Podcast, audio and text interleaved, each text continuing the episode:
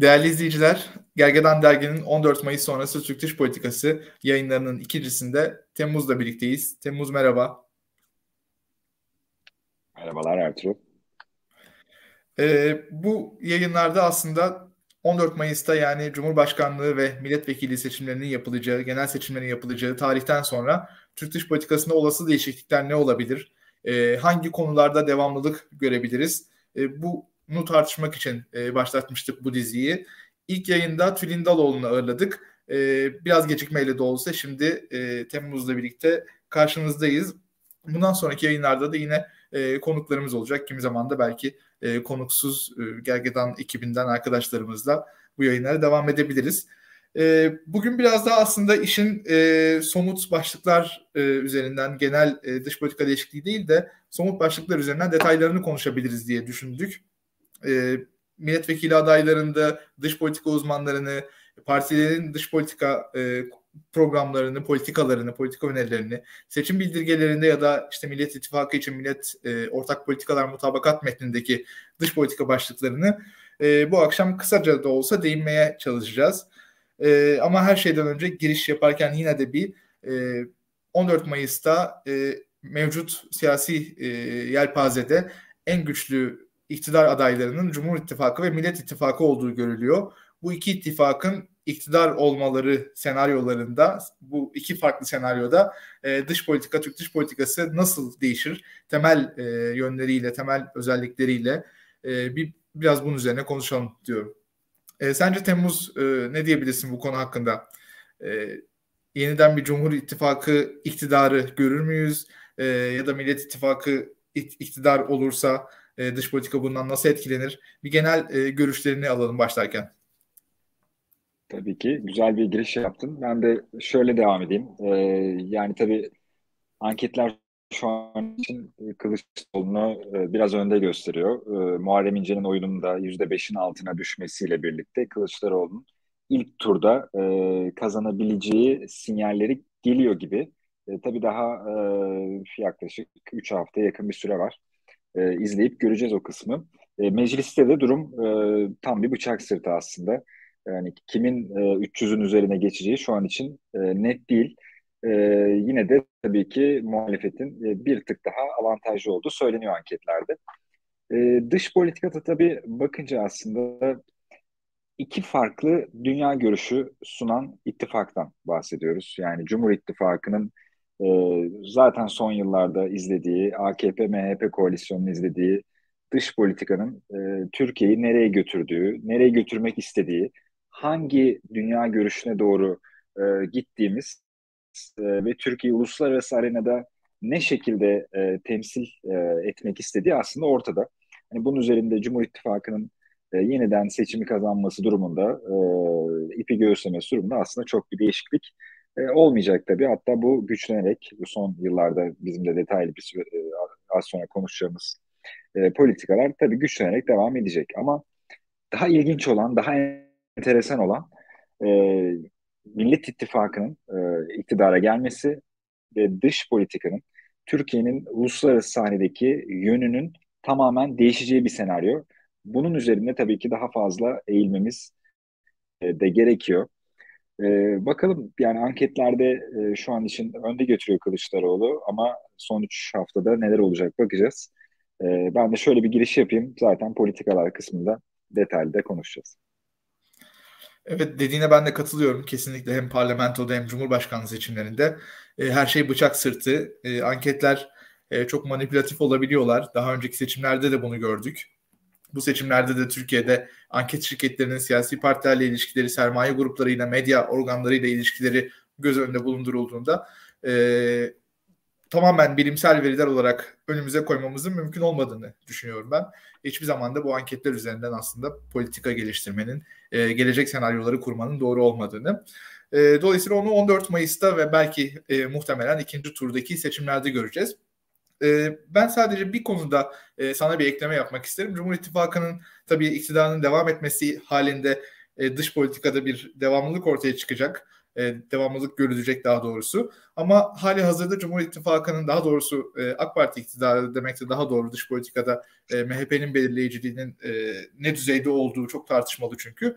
Ama e, Mevlüt Çavuşoğlu'nun Dışişleri Bakanlığı'nda mevcut iktidarın dış politikada zaten bir dönüşüm süreci başlattığı, bu süreci e, birkaç yıldır e, takip ettiği ortada. E, daha önceden e, daha ideolojik yönelimli, özellikle Orta Doğu konusunda e, mezhepçi olmakla eleştirilen e, bir dış politika varken e, belli başlı sorunlar e, geçmişten bugüne baki kalmakla birlikte e, biraz daha rasyonel politikalara yönelen, e, güvenlikçi, e, realist e, bir dış politika yaklaşımının ön plana çıktığı bir e, sürece döndü e, mevcut iktidar. E, bu dönüşümün devam edeceğini ve özellikle en dikenli e, konu başlıkları arasında yer alan e, Suriye gibi e, konularda da Suriye ile ilişkiler gibi başlıklarda da bu rasyonelleşmenin e, devam edeceğini düşünüyorum. Zaten Millet İttifakı'nın da e, Cumhuriyet Halk Partisi'nin ve İyi Parti'nin de yıllardır savundukları e, dış politika yaklaşımı biraz daha rasyonel. Geleneksel Türk dış politikasının önceliklerine ve e, sınırlarına e, saygı duyan bir e, dış politikaydı. E, Cumhur İttifakı da e, bir şekilde kendi politikaları, kendi e, bu zamana kadar yürütmüş olduğu e, politikalar ve ilişkiler, götürmüş olduğu ilişkiler e, tıkandığında biraz daha bu yöne doğru kaydı. E, en önemli tabii Türk dış politikası en önemli başlıklarından bir tanesi e, Amerika Birleşik Devletleri ile ilişkiler. E, buradan başlayabiliriz belki. Son zamanlarda yine sıcak bir konu çünkü Amerikan Büyükelçisi e, Cumhurbaşkanı adayı Kemal Kılıçdaroğlu'nu ziyaret etti. E, bir aralarında bir görüşme gerçekleşti. Buna hem Dışişleri Bakanlığı'ndan hem e, AK Parti e, Genel Başkanı ve Cumhurbaşkanı adayı Recep Tayyip Erdoğan'dan e, bir tepki geldi. Onun muhatabı e, Kemal Kılıçdaroğlu mu diye. E, tabii Türkiye'de aslında geçmişe baktığımızda bütün seçimlerde bu tartışılmıştır. Amerikan büyükelçileri hangi siyasi partiyle daha iyi ilişkilerde e, Amerikan e, devlet Dışişleri e, Teşkilatı'ndan herhangi bir lidere ya da siyasi partiye sempatik e, bir yaklaşım var mı? O hep tartışma konusudur. E, bu seçimde de Kemal Kılıçdaroğlu özelinde bu konu tartışıldı. E, tabii onun dışında dış politikada ABD ile mevcut sorunlar da var. Onlara da değiniriz. E, sen burada istersen bir konuya bak. Tabii ki yani senin de dediğin gibi aslında e, realist, rasyonel politikaların geri dönüşü bağlamında da e, Amerika ile ilişkilere değinmeden önce aslında e, onun Amerika ile olan ilişkilerimizi e, bozan belki de en önemli faktörlerden biri de hani birçok şeyi bozdu ama e, dünya ile olan ilişkilerimizi de e, bozdu. E, maalesef bu e, başkanlık sisteminin ülkemizi 2017 referandumundan bu yana e, ülkemizde yürürlükte olması yani yapısal zayıflıklar getirdi. E, tek kişide toplanmış güç yoğunluğunun e, toplumun kimyasıyla ve bürokratik geleneğimizle aslında uyumlu olmamasını son 5 yıldır gözlemledik. E, ve özellikle Dışişleri Bakanlığı'nın e, gücünü, etkisini, oradaki çok değerli e, büyükelçilerimizin, diplomatlarımızın etki alanını e, daraltmaya yönelik bir e, sistem getirildi. E, ve bu da tabii ki başta Amerika Birleşik Devletleri olmak üzere tüm dünya ile olan e, ilişkilerimizde ciddi bir darbe vurdu. E, nitekim ülkemizin dış politika çıkarlarını anlatabilme kabiliyeti nin aslında bu temel ilkelerimizden yani Türk demokrasi geleneğinden, hukuk devletinden e, uzaklaştıkça ne kadar büyük zarar gördüğünü e, gördük. E, Batı dünyasıyla da tabii bu alanda ciddi bir son 5-6 yıla baktığımızda e, özellikle tabii güvenlik bağlamında ciddi bir kopuş e, sürecine girdik. E, tabii Amerika özelinde farklı krizler yaşadık. İşte e, rahip krizinden e, tutun Trump döneminde yaşadığımız e, süreçler işte birkaç yıl önce e, Amerikan Başkanı Biden tarafından soykırım ifadesinin kullanılmasına kadar küçükten büyüğe çok derin e, e, bir sorunlu bir sürece girdik aslında. Ama bu noktada tabii bürokrasinin geri dönecek olması, rasyonel politikaların geri dönecek olması, ideolojiden e, uzaklaşılacak olması ve tabii zaten senin de başta dediğin gibi e, ortak mutabakat metnine de bakıldığında özellikle Batı ile Amerika Birleşik Devletleri ile Avrupa Birliği ile özellikle ilişkilere çok büyük önem atfediliyor. E, ve bu noktada da aslında e, Türkiye'nin e, kurucu değerlerine senin de dediğin gibi yakın bir şekilde e, yakın politikaları izlenerek özellikle ilk kısa vadede e, Batı dünyasıyla olan ilişkilerimizin e, hızlı bir normalleşme sürecine gireceğini e, tabii düşünüyorum. Ama bununla birlikte tabii yapısal sorunlarımız da var. Yani hiçbir zaman e, şu an iktidar değişse de e, Türkiye'nin çıkarlarının çıkarları neticede baki. İşte Doğu Akdeniz, e, Kıbrıs, e, Orta Doğu'da Libya, e, Suriye, e, buralarda tabii ki çıkarlarımız baki. E, ba, terör örgütlerine olan e, duruşumuz baki. E, buralarda e, tabii ki sorunlar e, ama en azından yapıcı bir şekilde çözülmeye gayret edilecektir diye e, düşünüyorum. Millet İttifakı'nın olası iktidarında. E, tabii NATO e, bağlamında da özellikle e, iktidar kim olursa olsun bir kere İsveç'in zaten önü açılacak kesinlikle. E, ama Türkiye'nin NATO'daki... Bir şey, bir şey tabii ki e, bölüyorum sözünü ama kusura bakma. Tam e, bu noktada Ünal Çeviköz işte e, Politico'ya verdiği röportajda Finlandiya ve İsveç'in üyeliği konusunda e, Türkiye engel koyan taraf olmamalı. Bundan sonraki iktidarımızda NATO konusunda Türkiye e, NATO üyesi olduğunu hatırlayacak e, ve NATO'nun genişlemesi, gelişmesi için e, her türlü e, adımda girişimde yer alacak demiş. Aslında mevcut durumda da e, İsveç ve Finlandiya NATO üyeliği Türkiye tarafından onaylanmış oldu. Evet e, farklı bir müzakere süreci yürütüldü. Farklı bir siyasi üslup söz konusu. E, ama e, bu bir farklılık gösteren bir şey de olmadı. Dediğim gibi hangi iktidar olursa olsun e, artık NATO konusunda İsveç ve Finlandiya'nın e, üyeliği NATO'ya katılımı e, tamamlanmış bir süreç olarak görülmeli.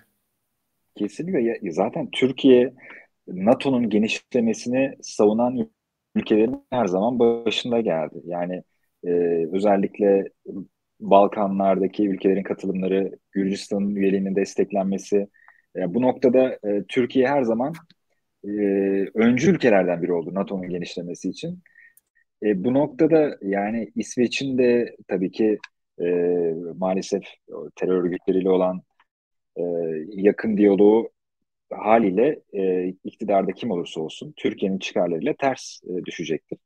E, bu noktada karşılıklı e, çözümü ama yine de iktidar kim olursa olsun e, kavuşacağını e, düşünüyorum. E, tabii Amerika Birleşik Devletleri ile olan e, ilişkilerimizin de bir en azından bu son 10 yıllık e, inişli çıkışlı sorunlu e, problemli döneminden çıkması da tabii e, biraz da Türkiye'nin yönünü yeniden e, Avrupa Birliği eksenine çevirmesiyle de daha kolay olacaktır diye e, düşünüyorum. E, Avrupa Birliği ile e, siyasi sebepler sebebiyle askıda olan ve Türkiye'nin belki de e, önümüzdeki 10-15 yıl için en önemli sorunlarından biri olan Gümrük Birliği Anlaşması'nın güncellenmesi ve aynı zamanda yeşil mutabakata uyum konuları e, iktidarda özellikle Millet İttifakı'nın dış politika ajandasının e, en temel, e, en e, üstte yer alan maddelerinden e, biri olması gerekiyor. E, bu bağlamda normalleşen ilişkiler Avrupa Birliği ile özellikle e, Amerika Birleşik Devletleri ile de yeniden bir e, yeni kapılar açılmasına e, olanak sağlayacaktır diye düşünüyorum. Keza zaten e, ticaret e, kanadında, yatırım kanadında e, ilişkilerimiz e, güçlenerek gitmeye devam ediyor. Ee, evet, ben e, yine biraz başa dönerek ABD ve NATO e, ilişkileri hakkında birkaç şey söyleyeyim. E, son 10 yılın en önemli sorun başlıklarından bir tanesi YPG meselesiydi. Suriye'deki PKK'nın silahlı kolu olan YPG'nin Amerika Birleşik Devletleri güvenlik güçleri tarafından, silahlı kuvvetleri tarafından resmen desteklenmesi ve bunun medya ayağıyla da propagandasının da destek yapılması.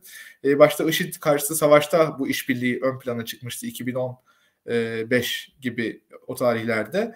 E, ama bugüne kadar devam etti. Türkiye'nin, e, Amerika Birleşik Devletleri'nin askeri müttefiki olan Türkiye'nin açık ve net itirazlarına karşın bugüne kadar devam eden bir işbirliği ve ilişki e, olduğunu e, herkes görüyor ve kabul ediyor bunu e, Amerika Birleşik Devletleri yetkilileri de kabul ediyorlar.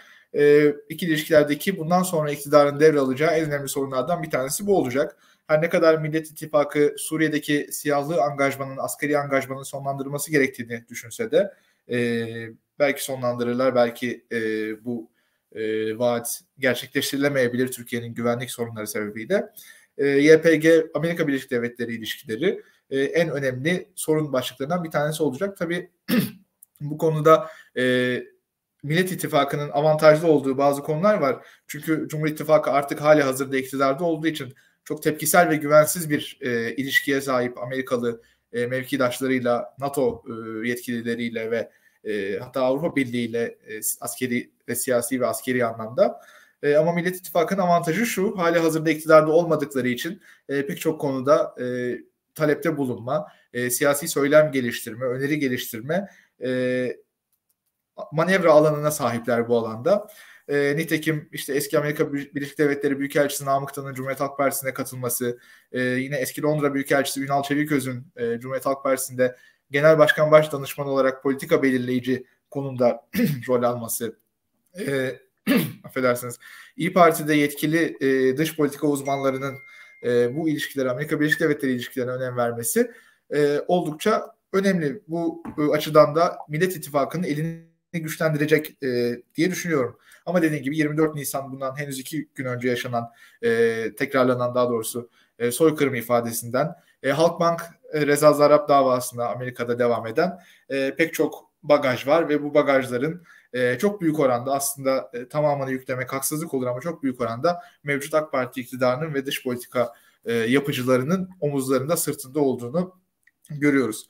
E, NATO ile ilişkilerde yine Millet İttifakı çok daha cesur ve kararlı bir e, yaklaşım içerisinde. Bunu bir övgü olarak söylemiyorum, bir tespit olarak söylüyorum. Çünkü Rusya-Ukrayna savaşında da e, Millet İttifakı'nın yine dış politika, dış politika uzmanları, sözcüleri e, kesin bir şekilde Ukrayna yanında Rusya'ya karşı eleştirel bir pozisyonda yer aldılar ve NATO ittifakının NATO üyesi olduğumuzun e, Moskova'ya hatırlatılması gerektiğini e, defalarca kez savundular.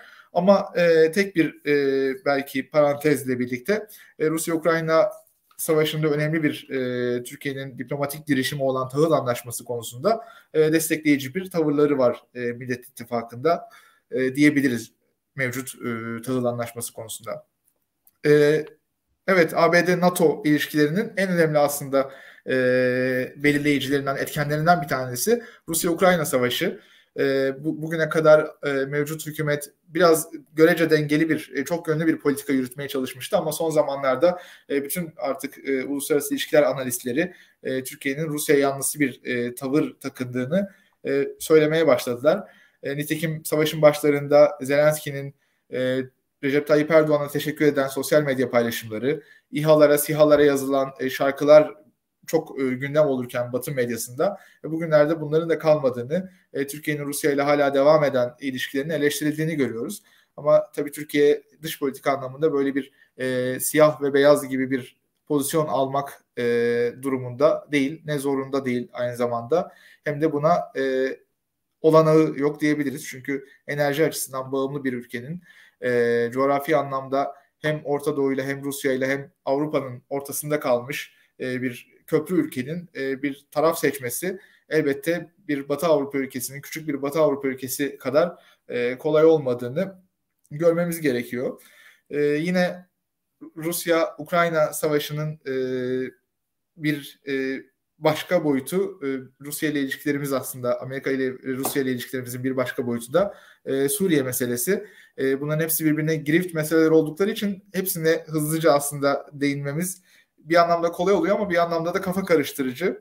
Ee, Suriye ile ilişkilerimizde de çünkü yine e, ABD e, meselesi, ABD ile ilişkilerimiz önemli. E, Rusya ile ilişkilerimiz önemli. Zira az önce bahsettiğim YPG'nin Amerika Birleşik Devletleri tarafından desteklenmesi e, Suriye'deki sorunun en önemli e, ayağını oluşturuyor. Bir diğer sorun da tabii e, mevcut iktidarın 2011 yılından bugüne götürdüğü e, Şam yönetimine karşı, Esad yönetimine karşı tepkisel pozisyonu artık bu pozisyonda ısrarcı olmadıklarını e, söyleyebiliriz. E, daha herhalde dündü. E, TV yüzde Candaş Tolga Işık'ın konu Dışişleri Bakanı Mevlüt Çavuşoğlu'ydu. E, Çavuşoğlu burada bu yayında hem Mısır'la ilişkiler konusunda hem Suriye ile ilişkiler konusunda işler bu noktaya gelmeyebilirdi. İpler bu kadar koparılmayabilirdi e, minvalinde cümleler kurdu. E, geçmişe dönük aslında kendi dış politikalarını e, sorguladıklarını, artık değiştirmek istediklerini, bu e, anlamda ısrarcı olmadıklarını e, gösteren ifadelerdi. Tabii e, bu iki taraflı bir irade gerektiriyor. Mevcut e, hükümetin, Türkiye hükümetinin iradesinin yanı sıra Esad yönetiminin iradesi de önemli. E, tabii zannediyorum Türkiye'nin Suriye'deki askeri varlığı şu an Esad için en önemli e, kriter. İlişkilerin yeniden e, diplomatik bir şekilde kurulabilmesi için askeri varlığın sonlandırılması gerektiğini düşünüyorlar. Tabii bir de bunun iç politikaya değinen Suriyeliler meselesi var ama ona çok girmeyelim. E, ya da istersen sen deyin tabii de ben girmeyeyim. Doğru. Aslında ben de senin e, bıraktı tabii yayının en başında çok fazla e, Batı ittifakı ile olan e, olası Millet İttifakı iktidarında Batı ile, Batı ile olan güçlenecek e, ilişkileri Amerika Birleşik Devletleri'ne, Avrupa Birliği'ni, NATO'yu e, sıklıkla vurguladık. Ama bir yandan da e, Türkiye'nin tabii ki e, çok taraflılığını e, ve küresel güney diye ifade edilen e, ülkeler e, bütünlüğünün aslında öncü seslerinden e, biri olma potansiyelinin olduğunu da unutmamak gerekiyor. Şimdi e, hani son döneme baktığımız zaman yani dünya birbiri ardına krizleri yaşadı.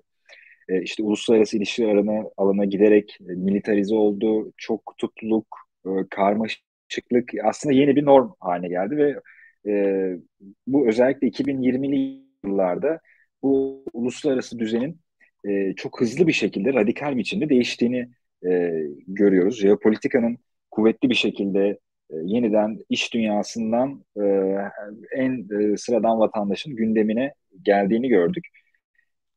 Bir yandan tabii e, yıllar da geçtikçe Amerika-Çin dikotomisi de e, ayrılığı da güçleniyor.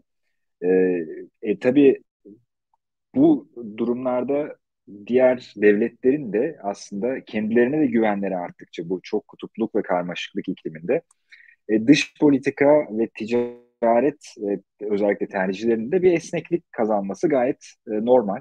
Yani Millet İttifakı geldiğinde e, her şey yeniden e, Türkiye batıcı bir soğuk savaş mantığıyla düşünüp Türkiye Batı İttifakı'na girecek. E, Rusya ile Çin'i işte diğer e, tırnak için bağlantısızları terk edecek öyle bir e, dünya artık yok. E, tabii bu noktada Türkiye'nin çok taraflılığını da seçerek kendisine geniş hareket alanı istemesi e, oldukça da tutarlı. E, tabii ki bunu da e, sahip olduğu kurucu değerlerin yani aydınlanmacı değerlerinden de uzaklaşmadan yapmış ol, yapıyor olması gerekiyor. E, bir noktada bir değerleriyle hareket alanı arasında tutarlılık e, sağlaması gerekiyor. Kurumsal aidiyetlerden uzaklaşmaması e, gerekiyor. Çünkü öbür türlü baktığımız zaman son özellikle 5-6 yıla baktığımız zaman da evet bir alan açılmaya çalışılıyor ama e, değerlerden uzaklaşıldıkça da e, bu değişen uluslararası konjonktürü anlayamadıkça da o açılan açılmaya çalışılan alan güvensizleşiyor ve e, e, en önemli faktör olan güven kavramı Türkiye adına e, maalesef son yıllarda kaybolmuş durumda. E, Türkiye güvensiz ve sorun yaratan bir ülke. E, işte İngilizlerin İngilizce'de disruptor olarak görülüyor.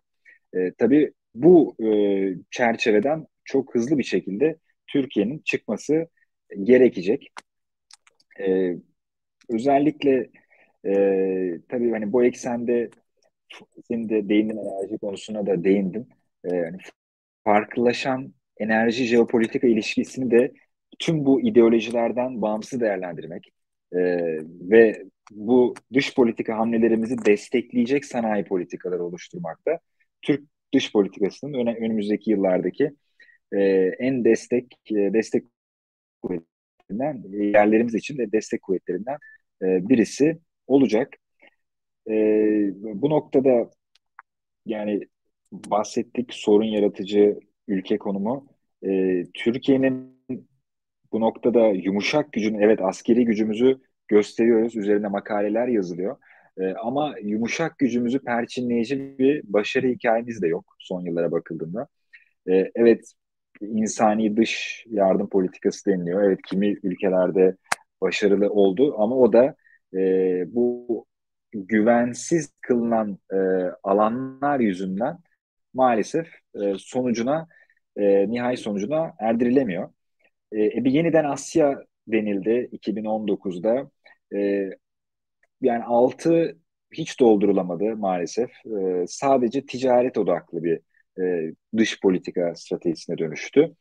E, e, yine diğer Avrupa Birliği ülkeleri e, Asya Pasifik'e yönelik vizyon belgeleri açıklarken e, yeniden Asya'nın biz içini dolduramadık bir vizyon belgesi e, yaratamadık. Yani dolayısıyla e, bir de şunu da vurgulamakta fayda var. E, Avrupa Birliği de bu arada özellikle Macron'un Çin ziyaretinde yaptığı e, yorumlar olay oldu. Avrupa Birliği de bu değişen düzende kendine bir alan yaratmaya, bir stratejik otonomi oluşturmaya çalışıyor. Ama bunu da Türkiye ile ortak karlar ve değerler bağlamında buluşmadan da gerçekleştirmesi açıkçası mümkün değil. E, bu noktada birbirini tamamlayıcı özelliğimizin de e, Avrupalı dostlarımıza da hatırlatılması e, gerekecek. Bu normalleşme sürecinde tabii ki olası Millet İttifakı iktidarında e, diyerek e, biraz uzattım. E, tekrardan sana bırakayım. Çok taraflık, çok e, kutupluk dedik. E, oradan e, tekrardan sözü sana bırakayım. Estağfurullah. Ga- gayet iyi oldu. E, çünkü hep Türk dış politikasında öncelik başlıkları olduğu için gerçi bizim bir tercihimiz değil ama Batı ile ilişkileri, NATO ile ilişkileri, AB ile ilişkileri önceliyoruz ama e, bundan sonraki dünyanın e, düzeninde Çin'in ile ilişkilerimiz, Rusya ile ilişkilerimiz, e, Brezilya ile ilişkilerimiz, BRICS ile ilişkilerimiz bunların hepsi e, ayrı ayrı kendi içlerinde çok e, önem arz eden başlıklar olacak. E, Çin ilişkilerimizde dediğin gibi e, ticari boyut dışında bir ilişki geliştirebilmiş e, değiliz. E, aslında bu Çin'in de tercih ettiği bir e, dış politika, bir e, ilişki biçimi. Dolayısıyla onların çok rahatsız olacaklarını sanmıyorum ilişkilerin ticari e, boyutuyla büyümesinden ve e, sonra bunun bir e, karşılıklı bağımlılık ve yakınlığa dön, dönüşmesinden. Ancak hem coğrafi uzaklık hem e, Türkiye'nin o alanda çalışan e, bir diplomatik e, programının olmaması, planının olmaması e, olumsuz etkiliyor diyebiliriz. Aslında Türkiye'nin bugün içerisinde bulunduğu ekonomik sorunlar içerisinde için sorunlar için de e, Asya ile ilişkilerimiz önemli bir kazanım el, yaratabilirdi. Nitekim e, sözünü ettiğin Macron'un Çin açılımı e, büyük oranda da buna yorum, yoruluyor. Yani Avrupa'da mevcut ekonomik krizin, enflasyonun e, dizginlenmesi konusunda e, Çin'in devreye girmesinin çok etkili olacağını düşünenler var. E, aynı zamanda Rusya-Ukrayna krizinde ara bulucu bir rol üstlenmesinin Avrupa'nın yükünü hafifleteceğini düşünenler var. E, ne yazık ki Türk dış politikasında ne Millet İttifakı'na ne Cumhur İttifakı'nda bu anlamda bir e, programın yak, öne çıkan bir yaklaşımın olduğunu e, göremiyoruz. E, bunun dışında biraz senin Türk dış politikasının temel e, değerleri, ekseni üzerinden yürüttüğün tartışmaya ek olarak e, bir başlık şu açılabilir. Yunanistan'la ilişkilerimiz. Zira e, Yunanistan'la inişli çıkışlı herhalde, herhalde artık 100 yıla yaklaşan ilişkilerimiz Atatürk sonrası dönemden itibaren e, sorun e, haline gelen ilişkilerimiz. E, son zamanlarda, son günlerde ılımlı mesajlarla bir yumuşama evresinde.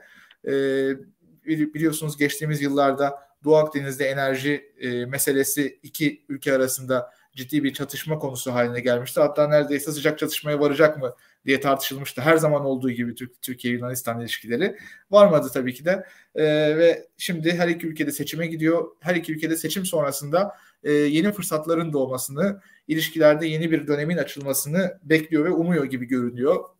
Mevcut e, hükümetten de, Türkiye hükümetinden de e, bu yönde mesajlar var. Tabii. Ee, zaten sözünü bölüyorum.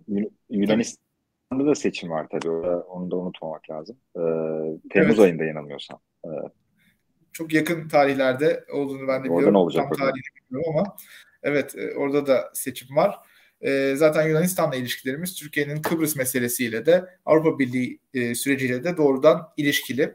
E, bugün yine e, Millet İttifakı'nın hem ortak politikalar mutabakat metni hem de e, kurmaylarının açıklamalarına baktım. Avrupa Birliği ile ilgili farklı bir şey söylüyorlar mı diye. Aslında söylemiyorlar. Yine söyleyemezler gibi bir durum var aslında. Çünkü e, iki e, taraf arasında Avrupa Birliği ve Türkiye arasında e, çıkmaza giren bir karşılıklı güvensizlik süreci var. Yeni bir iklim, yeni bir söylem, yeni liderler devreye girmediği sürece de herhalde bu çıkmazın aşılması mümkün değil.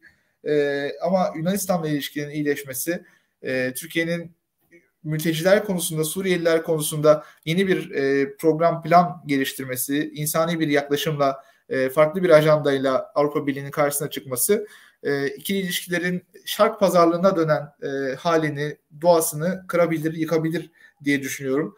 E, böyle bir e, ümit var aslında yeni döneme ilişkin Avrupa Birliği ile ilişkiler konusunda. E, az önce değinmedim ama buna e, mutlaka değinmek gerekiyor diye düşünüyorum. Aslında geriye dönmüş olacağım. E, ABD ile ilişkilerde Jeff Flake'in Kılıçdaroğlu ile temasından bahsetmiştim. E, bu haksızlık olmasın diğer tarafla da ilgili e, şaibe yaratacak düzeyde e, ciddi bir gelişme var. E, bugün e, pek çok dış politika yazarı da bu konuya değindi. Bugün ve dün e, daha doğrusu.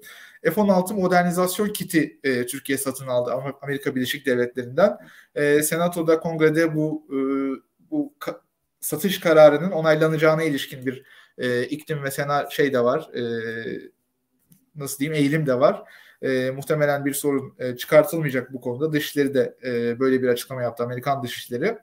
E, Türkiye 259 milyon dolarlık çok ciddi bir e, sonuçta e, alışveriş oluyor bu.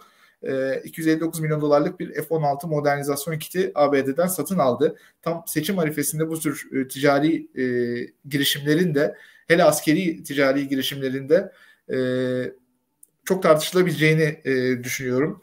E, bu açıdan buna da değinmekte yarar var. Bir de e, ben sözü almışken son bir konuya değinip tekrar sana devredeceğim. E, benim özel ilgi alanım olduğu için Mısır'la ilişkiler. E, Mısır'la ilişkilerde yine e, düzelme evresinde aslında geçen yayında konuştuğumuzdan e, çok farklı yeni bir şey yok. O yüzden bir cümleyle geçelim. E, son iki ayda üç kez galiba görüştü e, Semih Şükrü ile Mevlüt Çavuşoğlu. Deprem diplomasisi burada etkili oldu. E, şimdi e, seçim takvimine göre artık büyükelçilerin atanması bekleniyor.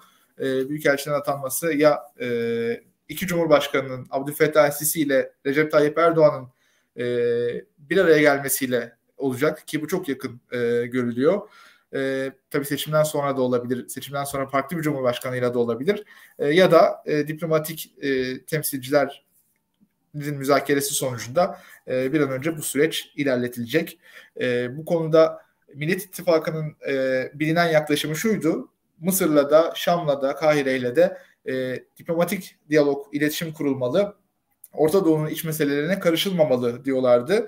E, buna ek olarak bir de OBİT diye bir projeleri var. İki seçimdir gündeme getirilen Ünal Çeviköz'ün e, zannediyorum e, fikir öncülüğünü yaptığı e, Orta Doğu Barış ve İşbirliği Teşkilatı. E, Türkiye, İran, Irak ve Suriye'den oluşacak bir dörtlü e, teşkilattan, işbirliği teşkilatından bahsediliyor. Tabii e, detayları henüz e, çok ortada değil. Sonuçta hani bir, bir seçim vaadi bu. Seçimden sonra Orta Doğu'da barışı sağlamak için bir proje henüz.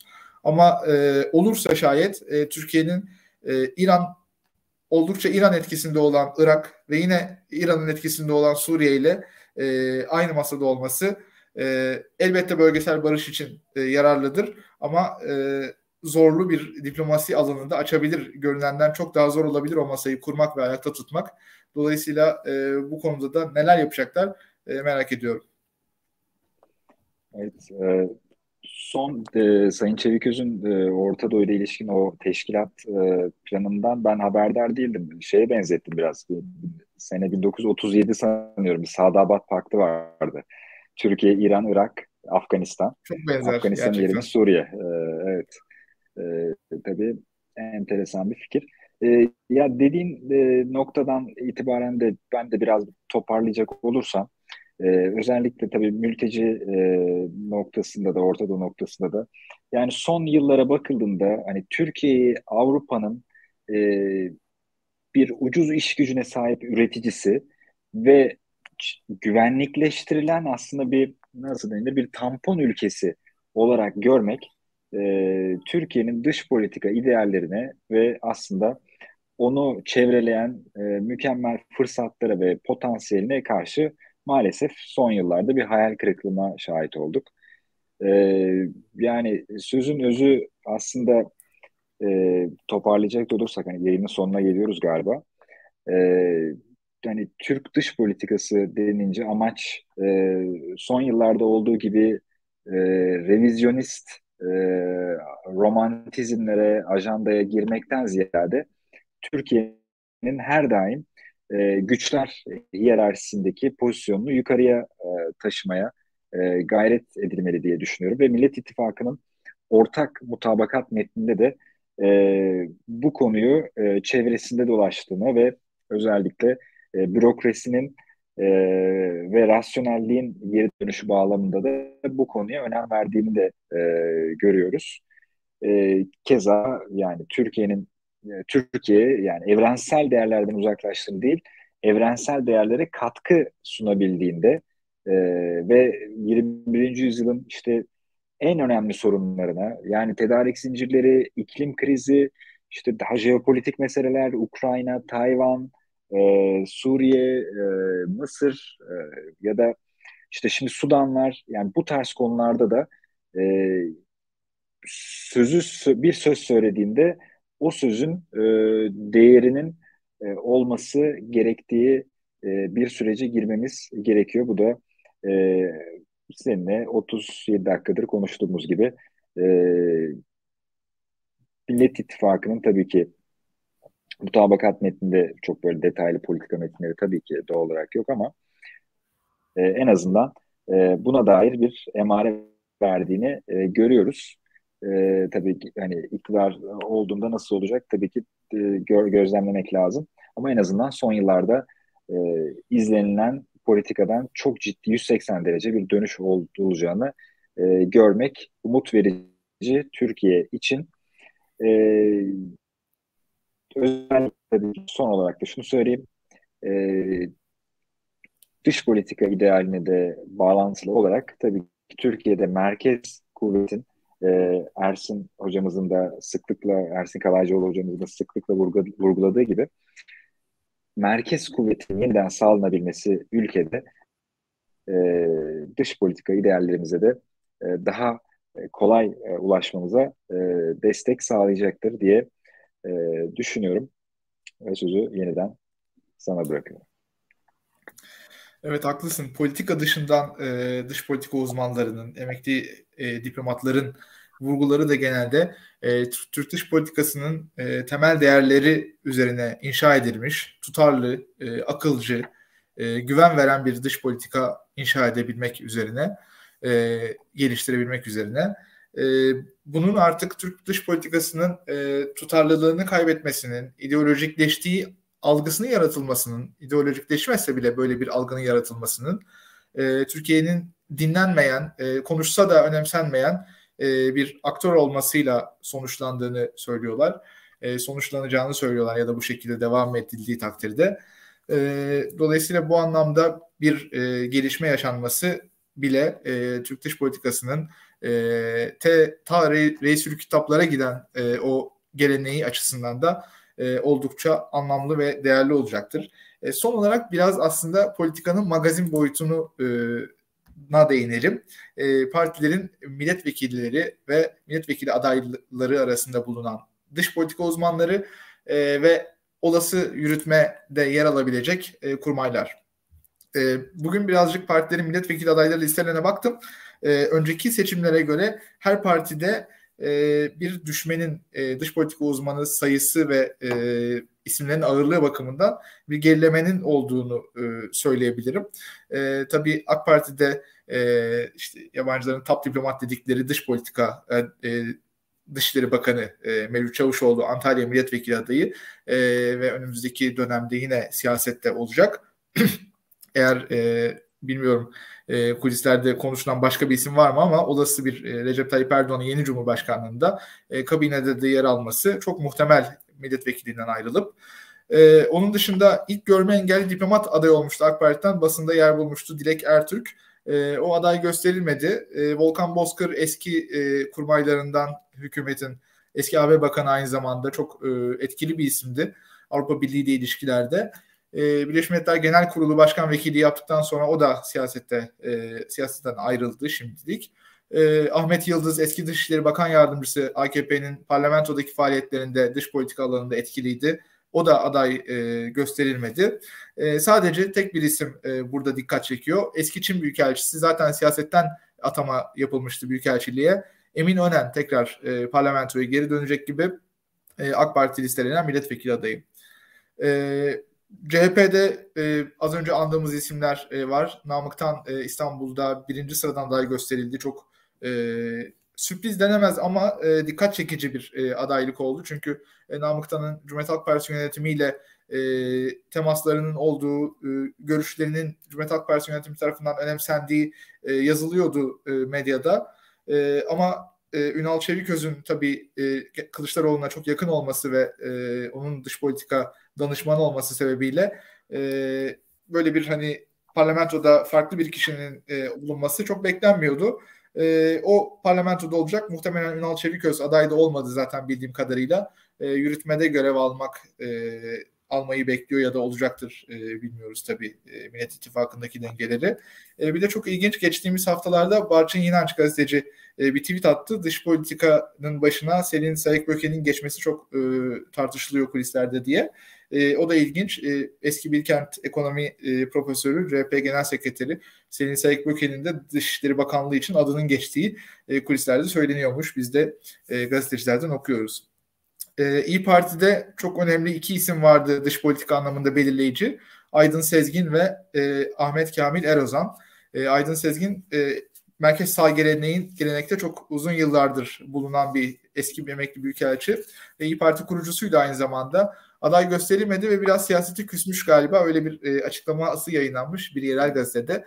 E, herhalde artık yeni dönemde Aydın Sezgin dış politikada e, etkin olmayacak e, İyi Parti için ya da Millet İttifakı için. E, ama Ahmet Kamil Erozan e, Bursa Milletvekiliydi geçtiğimiz dönemde. O da aday olmadı.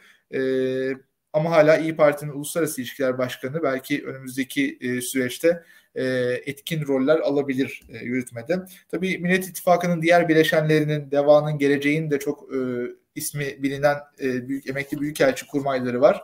E, DEVA'da Abdurrahman Bilgiç, Gelecek Partisi'nde Ümit Yardım e, bu anlamda dikkat çekiyor. Ama onlar e, milletvekili adayı olmadılar. E, partilerin e, zaten Cumhuriyet Halk Partisi listelerinden girdikleri için e, 20-25 kadar kontenjanları vardı. Orada da isimleri yer almadı. E, ama tabii e, Ali Babacan'ın hem Dışişleri Bakanlığı hem Ekonomi Bakanlığı uzun süre var hükümet, AK Parti hükümetlerinde. E, Ahmet Davutoğlu'nun Cumhurbaşkanı Yardımcısı olması e, öngörülüyor olası bir Millet İttifakı e, iktidarında. Onun da e, çok uzun süren bir dış politika macerası var, dışişleri macerası var. E, bakalım onların etkileri ne düzeyde olacak e, olası Millet İttifakı iktidarına. Tabii bu da çok e, eleştiri konusu hali hazırda. E, 20 yılını doldurmuş olan AK Parti hükümetinin etkin isimlerinin, ağır toplarının bugün e, olası bir yeni dönemde, yeni iktidarda yeni siyaseti nasıl belirleyecekleri konusu soru işareti. Belki de e, yalnızca bir politik dönüşüm için e, kurulmuş bir modeldi. Dış politikada ya da ekonomi politikalarında e, etkileri sınırlı olabilir gibi de düşünüyorum. Daha doğrusu böyle bir e, yaklaşım da genelde var. E, ben de biraz buna katılanlardanım. Evet bu şekilde biraz fazla e, varsa bir eklemen. Yok, e, güzel oldu. İki yorum yapayım sadece. Sanıyorum e, milletvekilliği adaylığı için gösterilen e, hani Millet İttifakı kanadında e, Sayın Büyükelçi e, Namık'tan dışında e, dış politika kökenli birisi yok sanıyorum. E, yani bu da... Ben de hiç denk gelmedim. E, Eğer varsa dinleyicilerimiz evet. bize yazsınlar. Yani Millet İttifakı'nın e, Türkiye Büyük Millet Meclisi'ndeki bir numarası e, olacak e, Sayın Tan. E, bu da tabii ki Millet İttifakı için çok değerli, çok güzel bir gelişme. E, Sayın Tan'ın e, yeniden e, yani yeniden değil yani siyasetin içinde olacak olması. E, Çin'le ilgili de bir e, yorum yapayım. E, Sayın Büyükelçi Önen'in e, milletvekili adayı olduğunu e, bilmiyordum. Senden öğrenmiş oldum. Tabii orada da e, iş dünyasından e, gelen biri. E, Türkiye, e, Çin'le olan ticari ilişkiler noktasında e, atanmış bir büyükelçiydi. E, şimdi yerine eski Paris Büyükelçimiz Sayın yine İsmail Hakkı Musa'nın atanması yani iki e, diplomata, iki büyükelçimize baktığımızda e, hani geçmişleri e, birbirinden çok e, farklı. E, bu da Çin'e olan e, bakışımızda bilmiyorum bir e, değişiklik emaresi mi? Onu da e, gözlemlemek e, gerekecektir diye düşünüyorum. E, aynı zamanda İsmail Hakkı Musa eski MİT müsteşarı. E, Çin'in de açıkçası bu güvenlik sistemleri konusunda e, özel bir teknolojik kapasitesi bulunuyor. E, belki Türkiye'nin e, Çin'le ilişkilerinin politik boyutunun geliştirilmesi konusunda e, katkıları olacaktır.